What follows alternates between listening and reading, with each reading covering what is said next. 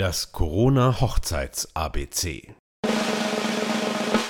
Geh wie galant. Wer schon ein bisschen in meinen Podcast reingehört hat, der weiß um meine Leidenschaft für Wörter. Wortwitz, das ist das, was auch meine Trauungen auszeichnet, aber nicht nur, denn ich möchte euch als Brautpaar und eure Gäste galant durch die Zeremonie führen.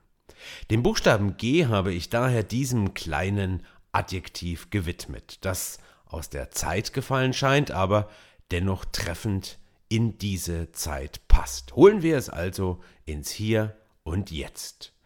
Galant und Liebe müssen in einem Atemzug genannt werden, denn sie passen zusammen wie Bonnie und Clyde, Ernie und Bert, Gin und Tonic, nur viel, viel perfekter. Damit meine ich gar nicht das, was man im alltäglichen Sprachgebrauch als galant bezeichnet, ein zuvorkommendes Verhalten eines Mannes gegenüber einer Frau, ich stelle mir gerade vor, wie meine Frau zu mir sagt, heute hast du aber wieder galant die Spülmaschine eingeräumt. Und ich erwidere, also so galant, wie du die Kinder ins Bett bringst. Respekt. Nein, das ist natürlich albern. Galant ist für mich das gewisse Etwas, nicht äußerlich wie Kleidung, sondern ganzheitlich. Das Verhalten eines Menschen, sein Sein, seine Art, seine Reaktionen, sein Stil, Natürlich, nicht überheblich, all das, was ihn anziehend für sein Gegenüber macht. Je ne sais quoi, ich weiß nicht, warum.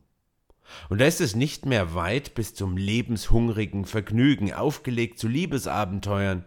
Amour fou. Bei dieser Interpretation von Galant sind wir übrigens im 17. Jahrhundert.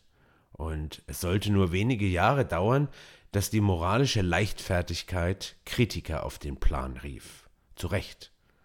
Aber in vielen Traugesprächen beobachte ich so ein galantes Miteinander der Paare, Natürlichkeit, der Reiz des Besonderen, die Dankbarkeit des Zuhörens, dieses Prickeln, vielleicht ein Hauch des Verbotenen am Anfang, dann die Entdeckungsreise in die Welt des anderen, es knistert, es kribbelt, es killt förmlich den Verstand.